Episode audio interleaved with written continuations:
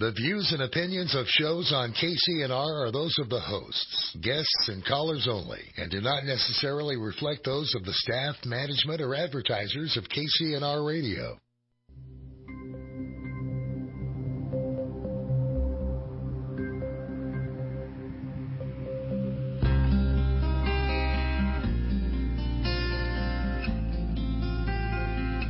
Good morning, everyone. This is Dr. Patricia Bay, and you are tuning in to Therapy in a Nutshell here on KCNR Radio 96.5 FM and 1460 AM.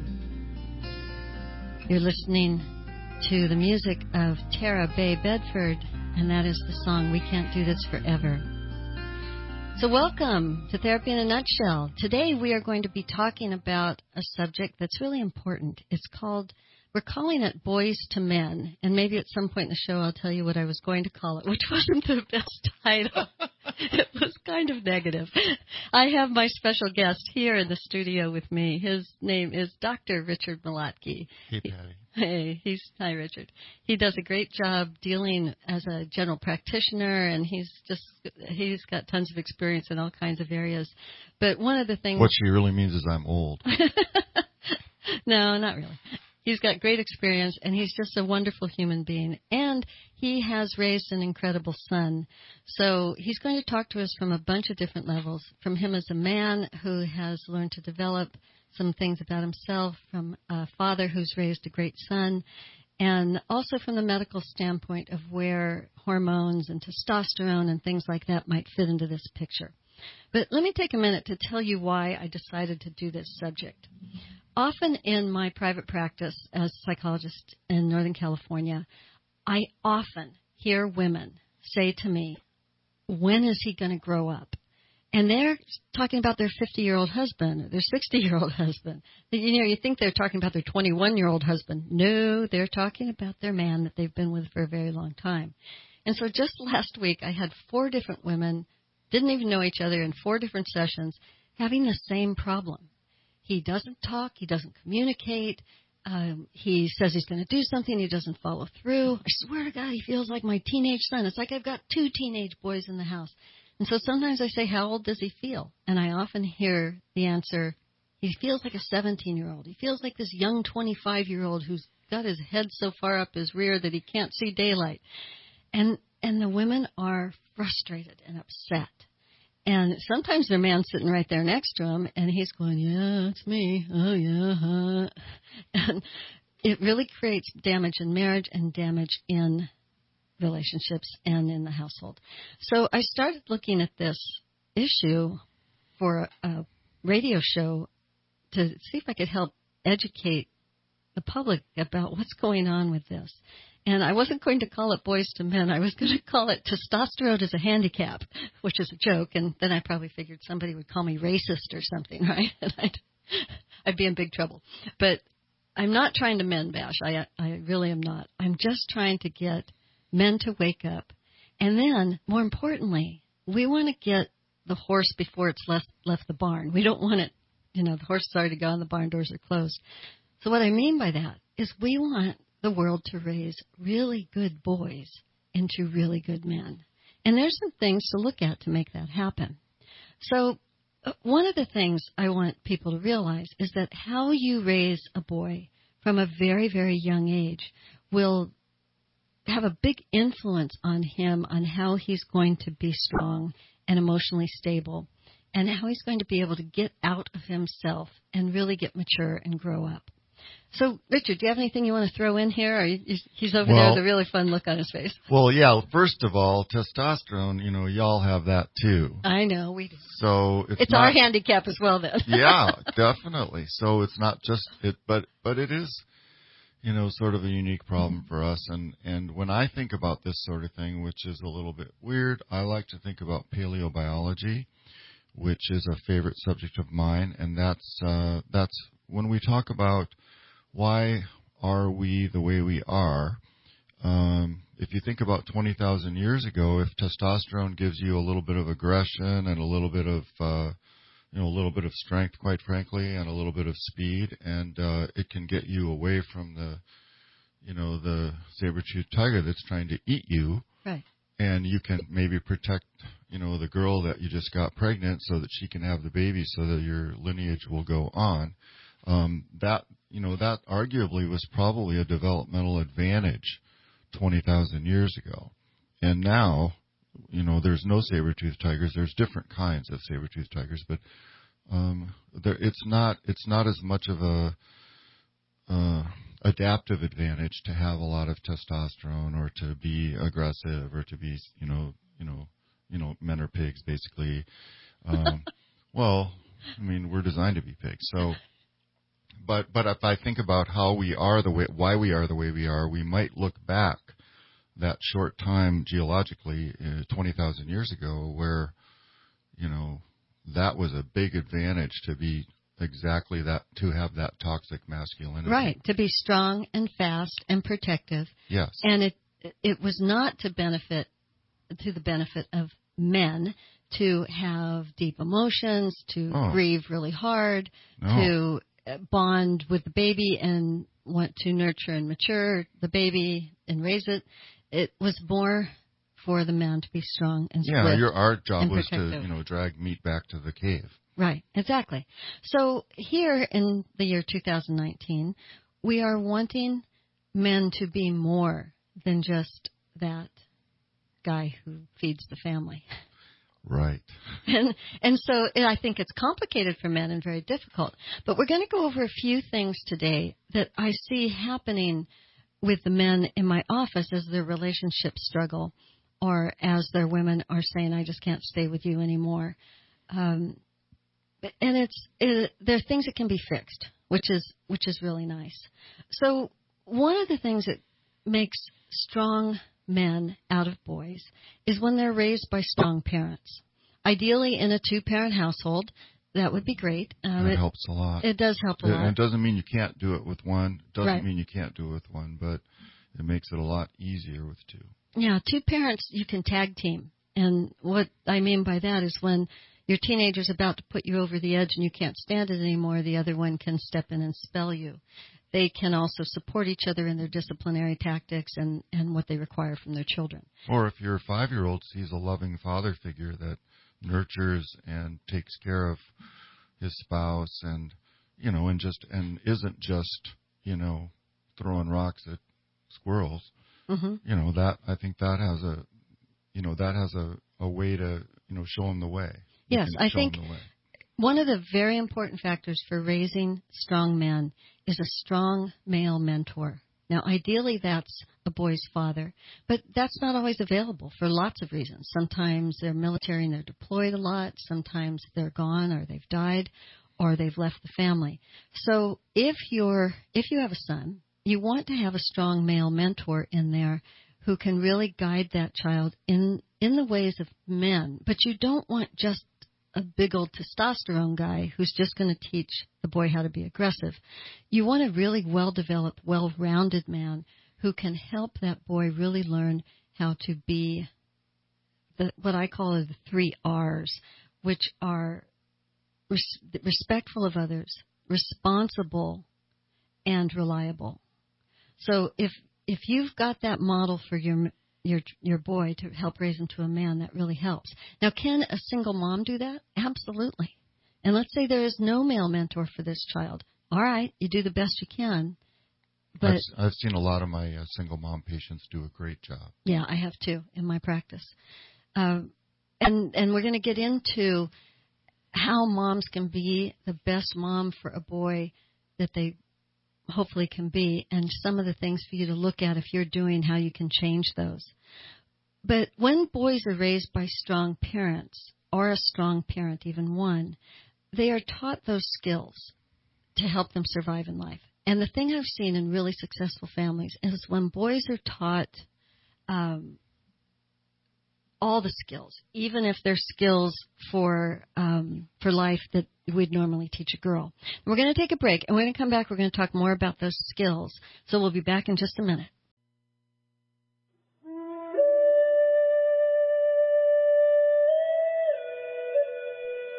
Welcome back to Therapy in a Nutshell. You are listening to the beautiful music of Randy McGinnis, Native American flutist. And today we are talking about raising boys into strong men, boys to men. So we're talking about the way that parents parent their children and their boys in order to give them the skills they need to really function well in the world.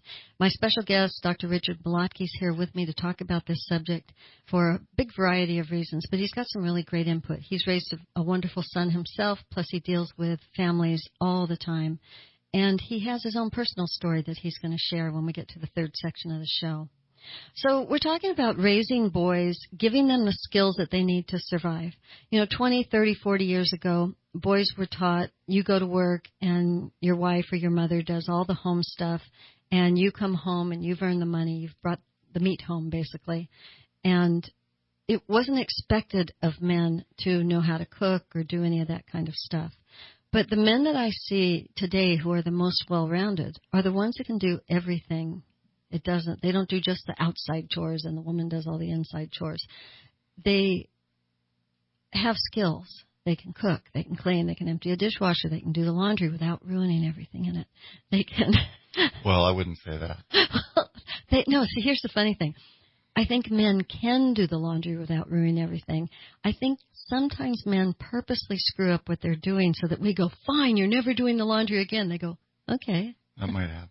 Yeah, I think that does happen. Although I gotta chime in there. So I married up in my personal situation. So, so I have, we have two kids and, uh, you know, I was, you know, I was basically doing all the cooking and, and all the, you know, grocery shopping and all the kitchen stuff and I was also trying to do the lawn and all that kind of thing. Anyway, uh, the kids are little. This is you know 30 years ago, and we got we had a conversation, and uh, my wife is very clever, and she made a deal with me, and she said, "All right, honey, if you do all the grocery shopping, all the cooking, and all the kitchen cleanup, I will take care of the yard. I'll take care of all the laundry, and I'll take care of cleaning the house."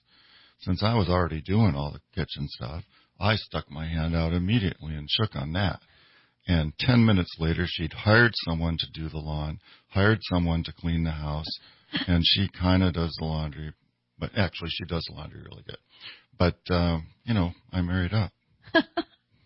I think that's great. So she was smart. Yeah. Oh, yeah. There's yeah. no doubt about that. Smart woman. But, you know, some things eventually you can hire to do them. But but when you're a young 20 year old growing up, who's going to sew the button on your shirt? You're going to take it home to mommy, or are you going to know how to do it yourself? Yeah, you got to do it. So, and we're going to talk about something really important because sometimes it's the mommy that wants the son to come home and have his button sewn on. That happens. So. A factor that I see and have seen many, many times over the 34 years I've been in private practice is that sometimes emotionally needy women want to keep their sons extremely dependent. And I am not trying to insult anybody that's out there, um, but if any of this rings true for you, or if you're a man who says, Yeah, that was my mom, you can begin to behave differently. And if you're a mom raising a son and you're trying to make him emotionally dependent, you can begin to take a good look at yourself. But uh, the moms that I see that raise very dependent sons tend to be overly emotional and and in that uncontrolled, overly emotional way, that kind of histrionic, um, hysterical, uncontrolled emotions. So the overprotective mother's effect on their sons is that it stifles their emotional development, the boy's emotional development. So let's look at it from this way. Often an insecure, emotionally undeveloped woman who's raising a boy has abandonment issues, attachment issues, or trauma issues. And then that son that she has becomes the hope for the love that will never abandon that woman. She's thinking, this baby will always love me. At least I have someone, I've actually heard women say that to me before in my office. Maybe this will be the person who always loves me forever. Or, and they don't even say maybe, they say it will. Yeah, I've heard that too. Yeah. So the mom unknowingly begins to hinder their son's growth because it's a normal progression in children to go from very dependent to slowly separating and individuating, which means separating from the paternal figure and maternal figure and individuating into your own individual self. So the mom who unknowingly hinders that separation individuation is creating a, an emotionally dependent son. So when you do that, the son has two choices.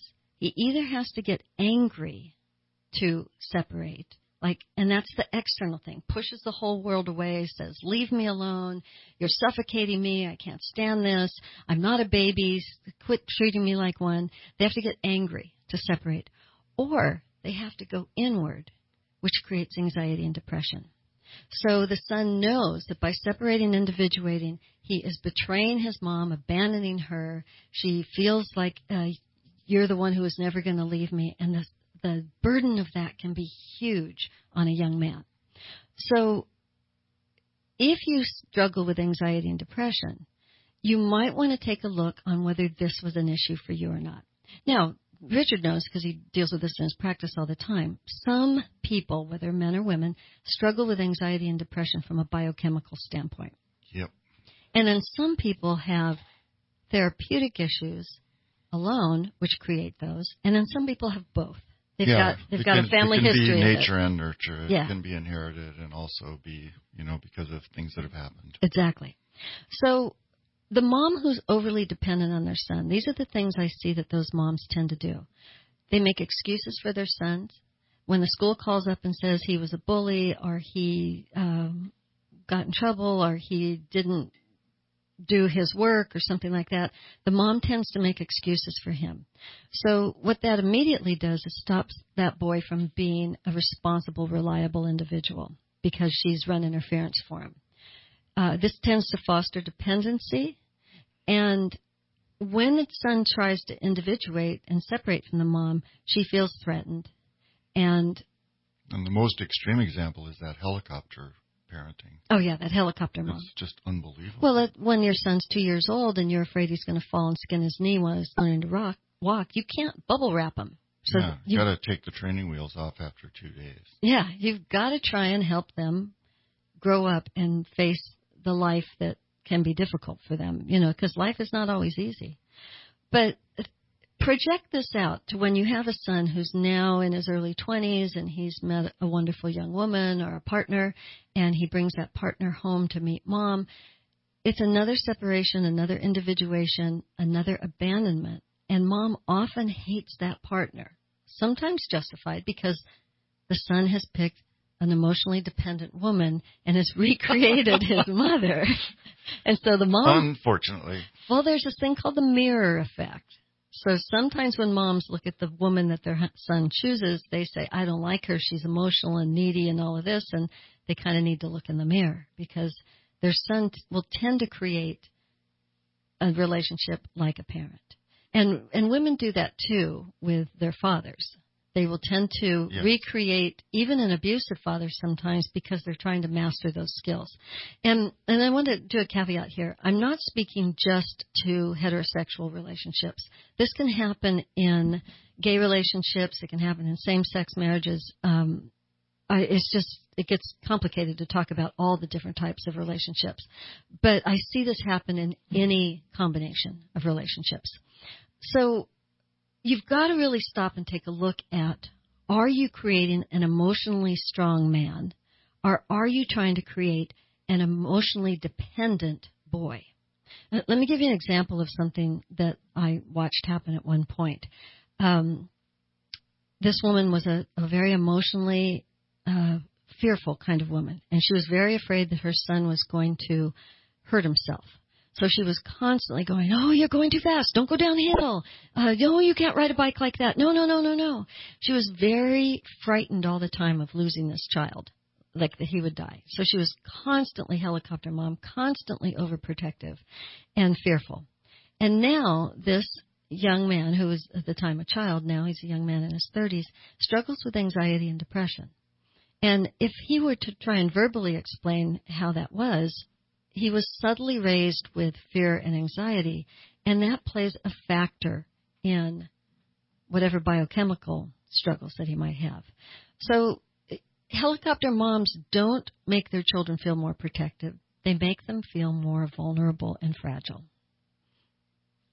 So, what anything you want to throw in on there? Well, yeah. So uh, I think that's you, you got the nail right on the head, Patty, because uh, you know this is an example that I use, and I, most people kind of can relate to it. I think in the office, but when I'm talking to, and dads can do it too, but when I'm talking to uh, one of those moms, um, I just say, I use this. If you plant a tree, and I've planted quite a few in my day, a lot of, you know, I have some fruit trees and all that. If you plant a tree, wherever you plant a tree, you, you stake it and tie it up so that the first winter's strong wind doesn't blow it over and break the, you know, break the uh, trunk. But after that, you darn well better take those stakes away.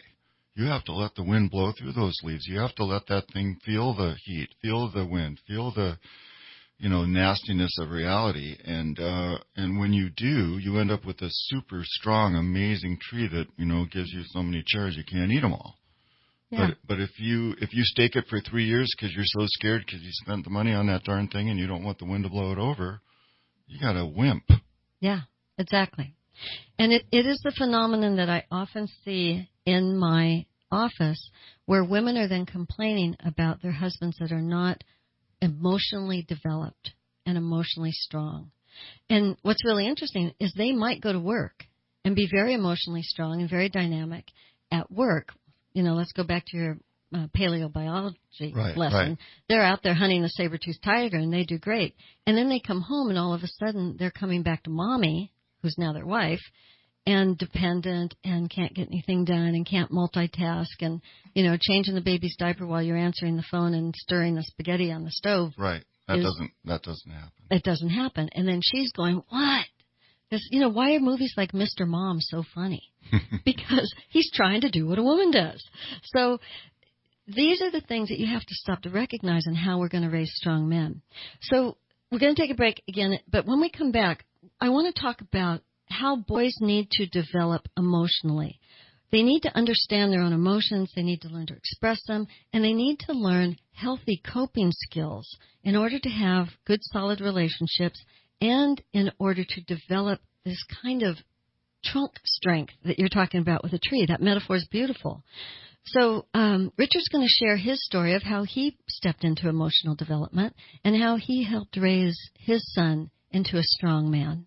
So we're going to take a break and we will come back in a minute.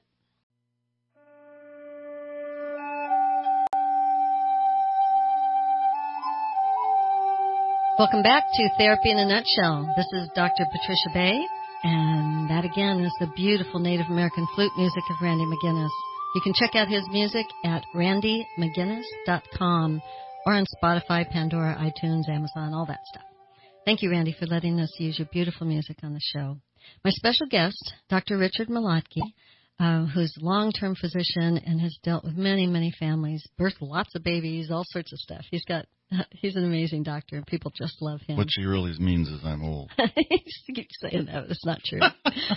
All right. So Richard so graciously and vulnerably agreed to share his story, his own personal story about emotional development. And I also really want him to speak to how he has raised a fine young man, he and his wife. So Richard, what what do you want to tell us about your emotional growth? Well, um, so I grew up in Minnesota, and I've, you know, it was it's a German household. It used to be von Malotky, and uh, you know, I can remember, I can remember a lot of things about my my grandparents. One of the things my grandpa used to say more than once is, you know, they would shoo all of us outside, and he would say, "Children are to be seen and not heard, and boys are supposed to be tough, and if you skin your knee, you're not supposed to." Tell your mom you're supposed to cowboy up and and not complain about it and uh get back in there and try again and Right. if the pitcher hits you in the head with the ball you go back up and take and hit a home run after that Right.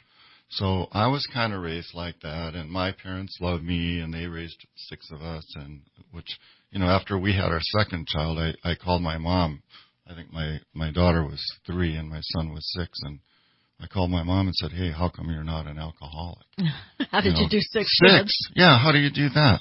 It's just totally incomprehensible to me. But there wasn't a lot of uh, overt feelings in my house, and uh, uh, they loved us. But you know, my dad told me he loved me for the first time when I went away to college. Hmm. And, well, he told me he was proud of me. He actually didn't say he loved me, but he told me he was proud of me. Yeah. And that generation of men really They, oh, they, didn't do they, that. he didn't tell anybody, any of my siblings that he was, you know, that he loved him either. I mean, that's Mhm. just how they rolled. And so, so I was raised that way, and I didn't feel that damaged, quite frankly. And but I wasn't really good about uh, about sharing my feelings, and definitely not talking about my feelings. Never was good at that.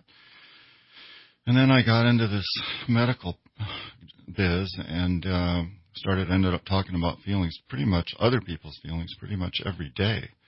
And uh, and uh, I had a particularly I have a I have a lot of patients. I had a busy busy practice, and I had a really really I have three or four people die every year, and I always seem to be able to cope with it. But now they're all a lot of them have been my patients for over 30 years, and I'm getting to, they're all my friends.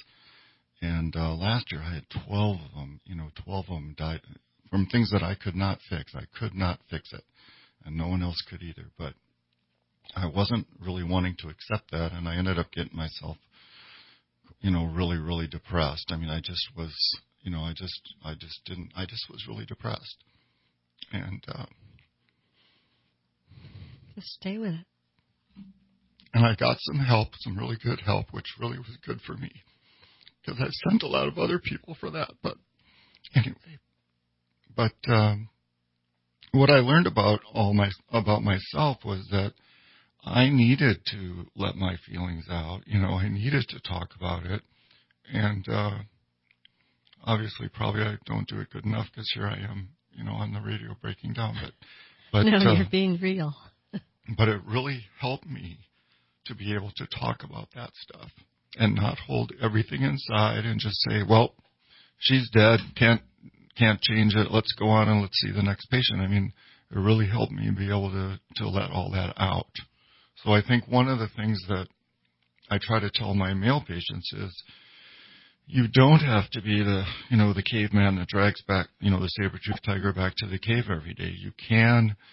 It's okay to be vulnerable. It's okay to um, to show your heart and um, not always be um, the strong person.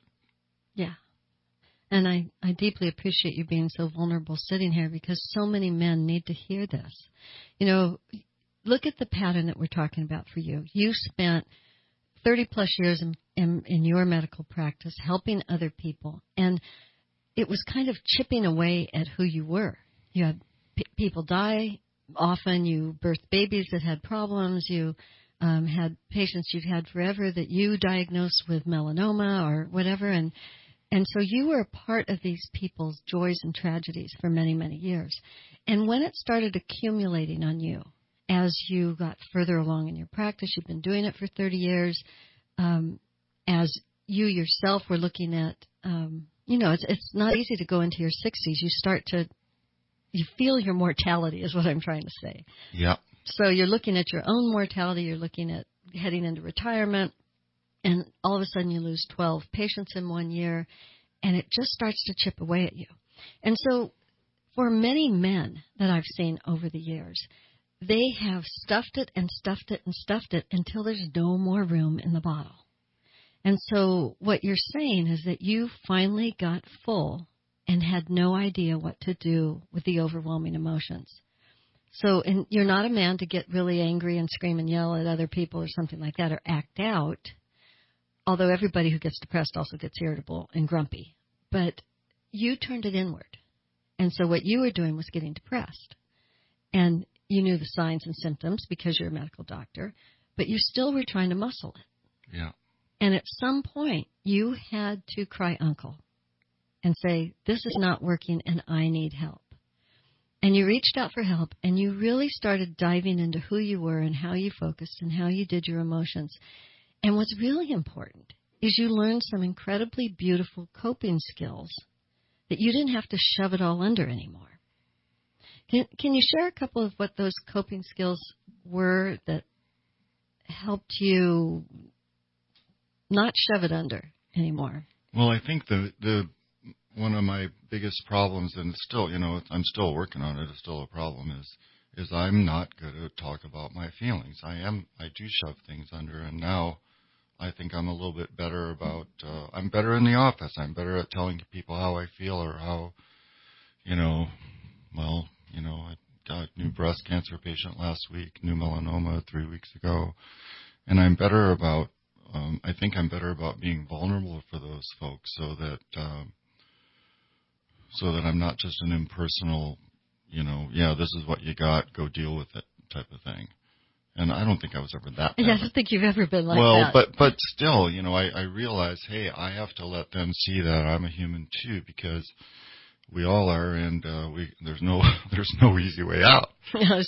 There's no easy way out. So Life is hard. I think I'm yes. If, if, yeah, anyone tells you different, they're full of it. But but uh, so I think I'm better at talking about my feelings, you know, in my family and with my kids, and I'm I'm know I'm really you know of course really proud of my children but uh, you know they you know when, for raising raising a son i mean you know we made we we kind of threw him in the water and made him swim. Hmm you, You, know. took the stake out and let him build a strong yeah. trunk. oh yeah. There he was not not staked for very long at all. Do you feel that you helped teach him those three R's, that responsibility and reliability and uh, respect for others? you know i think so. I i mean we we sure tried to and he turned out so good. I can't take credit for it but uh but yeah you know he uh you know we really didn't have to push. You know i i have i have this bias and i say it in the office all the time. So i tell all my patients you have a pretty good shot at your kids till they're about eight years old. After eight years old they're going to do whatever the heck they want no matter you know they're going to do whatever they want. So if you give them a strong moral um foundation you know this is right this is wrong. If you did it you're responsible fix it or or or raise your hand and say i did it. Hmm don't lie to me. If you give them that foundation before they're 8 years old I'll tell you what, you just open the bail and let the fish run with the line because you know those kids uh you know we didn't we never we disciplined our kids once. I disciplined them once each each kid and that's when they we live by the river that's when they try to go through the chain link fence without an adult with them. Yeah. that's the only time I ever spank my kids. I hate it. I still cry when I think about doing it. But uh but So you disciplined them, but you you said you spanked them each once. yes. But they but you did do consistent discipline and Oh, oh no, we made them do we you know we made them um, own up for stuff, but you know for talking about my son, so I think a lot of you know parents have gone through this. So in sixth grade they had the science fair, so all the kids have to do a science project. They have a written part and they have a like a display, and uh, I you know I can't remember what my son's you know display was, but his written part he got an A on, but all the other parents did the display. Like some parents built built a working, you know, sawmill or Right. you know, but you know, on a, a four by eight sheet of plywood that you know that kid had nothing to do with It it. was a parents' project. It was nothing Yeah. to do with it. But we told him at the very beginning. We said, "Hey, this is your project. You got to do it." And he kind of, quite frankly, spaced it out till the night before. midnight the night before. Oh yeah, he was, but he's clever, so he he put together this this thing on a, on a computer that I thought was actually pretty good, but he got a D on it, Oh. and uh and he'd never, you know, you know, my son is just that he is who he is, but he's never got a he's never got a B on anything. So when he got that D, he was crying, just sobbing, and and uh we felt bad, but we said, hey, it's your gig, and after that. We never asked him if his homework was done. We never asked him, did you study? We never even had to say boo. Okay, and, and see that's a really good point because if we take that overprotective mom we were talking about before, um, she would have stayed up till three in the morning doing it for him, so that he didn't have to take responsibility for messing up his timeline of when he should get his stuff done. And then look at how that would have hampered him for the rest of his school years. I don't have to plan ahead. I don't have to do my stuff. I'm not responsible. Mommy will rescue me. Or Oh, yeah. daddy. Not, and not just always mommy, daddy too. Oh yeah, yeah. And we weren't in the rescuing department. We didn't do that. So I, if I was going to give advice, I would say maybe, you know, definitely don't do the rescuing thing. Oh, the rescuing makes them not take responsibility and not be reliable. And if you want to raise a strong man, they have to have respect for other people. They have to be responsible and they have to be reliable. And that's modeled for them and that is taught to them by being responsible for their poor actions when they do it, like all kids do. Yeah. We all we all tend to do that. All right, we've got we've got one section left in the show, and what I want to be able to do is give some very concrete skills for how you can raise your boy into a really wonderful man. And I want to I want to tell you some really cool things about that. So we'll be back in just a minute after the break.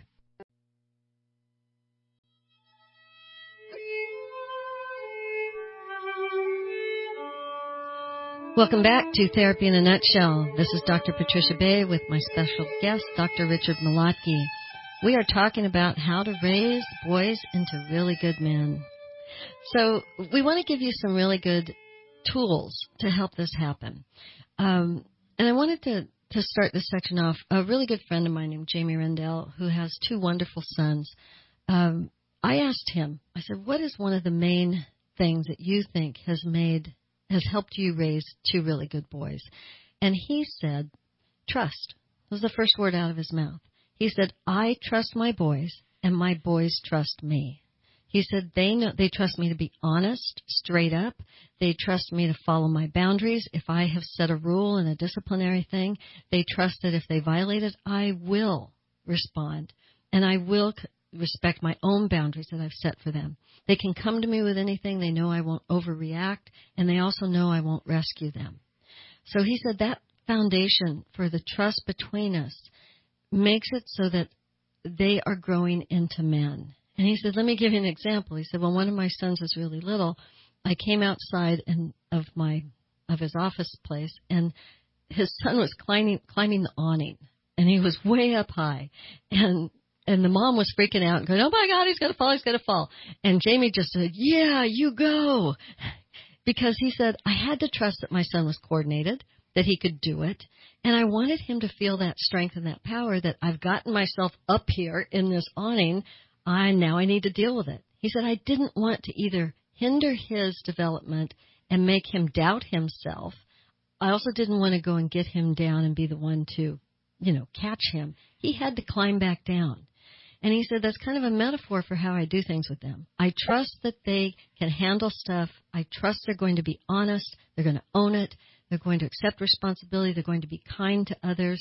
They're going to be respectful. He said that they have always been taught to be respectful of women, of elderly people, of um, some mentally ill person on the street.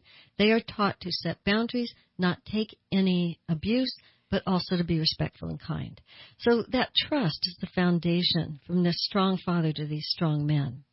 So keep in mind, do you trust your kids? Do they trust you? When they come home, are you half sloshed? Are you stoned?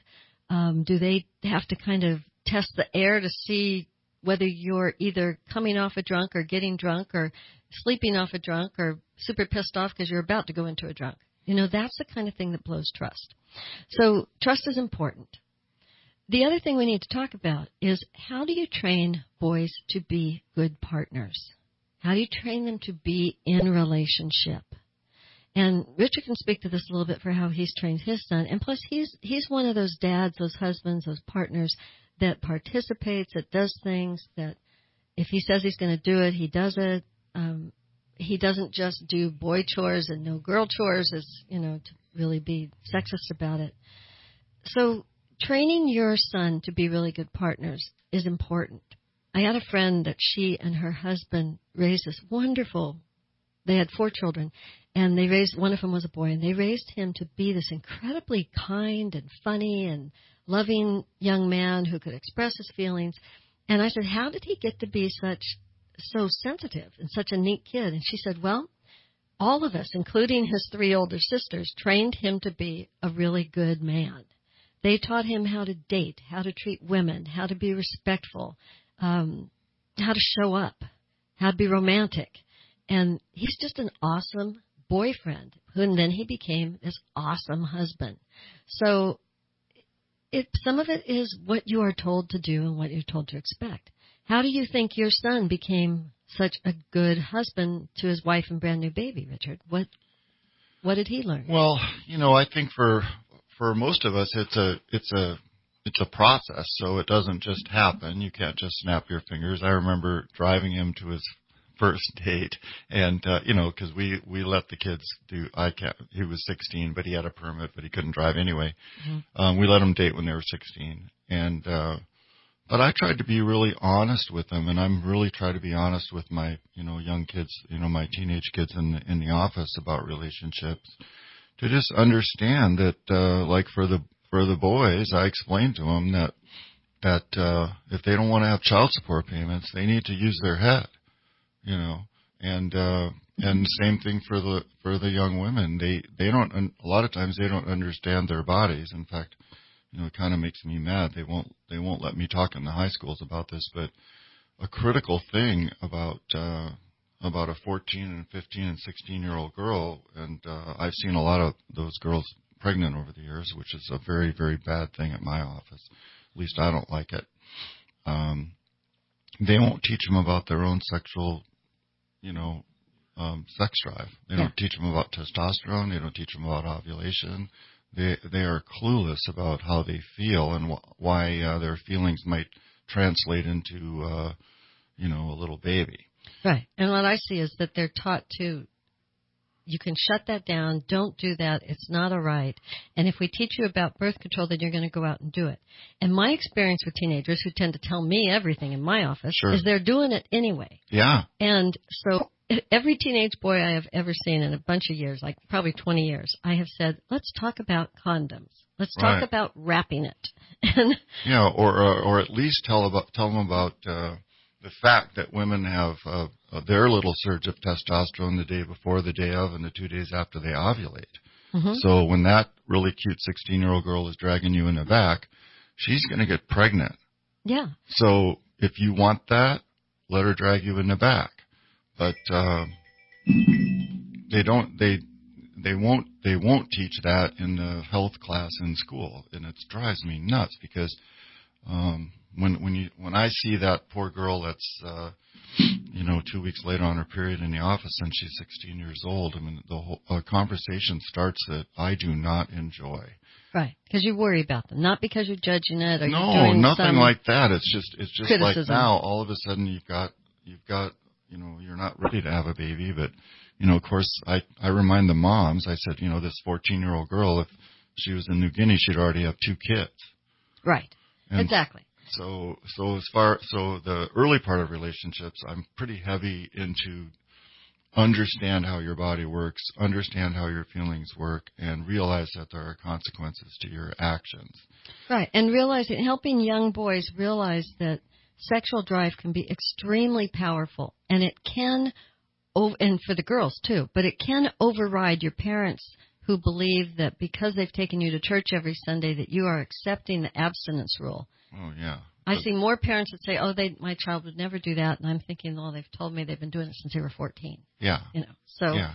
it's so helping boys be respectful and responsible responsible with birth control respectful of a woman saying no um i mean we want to, and and even just realizing that that whole intimate you know heavy intimate relationship you know what do you want to do that for when you're 15 years old? I mean that's a complex complicated situation. I mean it's complicated when you're 63 i know. But but uh why would you want to you know do that? Why not you know study your butt off and play sports and have some fun in high school well instead of being and my experience in my office with young men that i've dealt with forever is when the little brain kicks in sometimes the big brain kicks off and that would be correct Okay, so they're, they've got a 15 year old boy who's playing football, and he's got a cute little girlfriend, and they're both feeling all that sex drive, and they're not thinking about pregnancy or college or what their parents have told them to do or not do. They're just thinking about, I'm so madly in love, and this is it, and and I want you. And so, what I help young men to learn is how to recognize when the little brain's kicked in and the big brain has shut off yeah because it's what gets men in trouble forever. all the time I mean, how many men have I seen that have had affairs on their wives? And it's, I'm not saying women never have affairs because they do, but I've seen men that have affairs and they say, I didn't mean for it to happen. It just happened. Um, I found her so desirable or attractive, I couldn't help myself. Bingo, little brain kicked in just like it did when they were 16 and a breeze blew across their crotch. right You know, so Well, yeah, and if she if she's ovulating, guess what? Nature wants you pregnant. So Yeah, so both everybody's attracted Yep. to each other. Yep. So teaching our boys to know how to recognize that sex drive and how to do something about it and how what things are natural to take care of yourself sexually so that you don't end up getting some teenage girl nothing pregnant. wrong with that. Yeah, no, there's not and it's I talk about it every day in the office. and they need to know that they can do other things to control their drive, whether it's a drive to be aggressive and a bully or a drive to have sex with their partner who might be saying no. So this is back to helping teach young men to have respect, responsibility, and reliability. Reliability and responsibility with birth control, respect for their partner, um, all of this. So take a good look at your young man. Is your young man responsible? Does he own it? Does he know how to say I'm sorry? Does he say I screwed up? I should have. I didn't. I fought, I messed up. Does he know how to be responsible and show up? If he says he's going to do something, does he show up? Is he on time? Does he work hard? Um, those are the things we want our young men to have. Now we also want it for our daughters, but we're just focusing on boys to men in this show right now. So if any of you are thinking, well, that's true for women or it's true for same-sex relationships, all of that is true. But we want to raise really responsible young men. So I want to talk to the men just briefly. If you are struggling with anxiety and depression, stop and take a look at your origins. Were you raised to be fearful? Were you raised to be nervous about things and constantly afraid that you weren't good enough? Were you criticized? Um, did you have a very uh, dependent parent who needed you to never leave and you felt suffocated? These are all things for you to get in touch with and begin to explore in therapy and and to just do what you need to do in order to come to terms with that and learn how to deal with your emotions. Anything you want to add, Richard, as we close up here? Well, yeah, I guess the only thing I'd like to add, and I like to say this in the office sometimes too, because I think we lose sight of it with our busy lives and everybody's going every different direction. And just realize if you are privileged to have a child, it's such a great, great privilege. You know, do your, if you're the parent, you do your job. Mm-hmm. Do your job. I mean, be there, show up, be you know, do what you say you're going to do, and uh, and set a good example because you know it's not just that it's our future. Yeah, all these kids are our future, but um, it's it's a they're a miracle. I mean, I delivered 350 babies, and you pull the baby out, and you look at the mom, and you look at the baby, and you think, now, how the heck did you do that? How'd you, know, you, grow that thing in your body? yes, it's a total miracle, it and, a miracle. and it's a miracle from soup to nuts, all the way till when when we close their eyes when they die in the ICU. So, so, you know, pay attention. If you're if you're gracious and gracious and uh, loving in your um, in your parenthood, your kids are going to make you so proud you can't even believe it. Yes, be reliable yourself. Be yeah. reliable and responsible, and have respect for your kids. So I, I hope we touched on a few things today that might send you in the right direction to get some help and to raise really, really good men because they are 50% of our society, and we need them to be good. so this is Dr. Patricia Bay, and I want to thank you for joining us on Therapy in a Nutshell. Thank you for listening to Randy McGinnis's beautiful Native American flute music, and thank him for allowing us to use it. So let's go forward and let's just heal the world one hour right. at a time.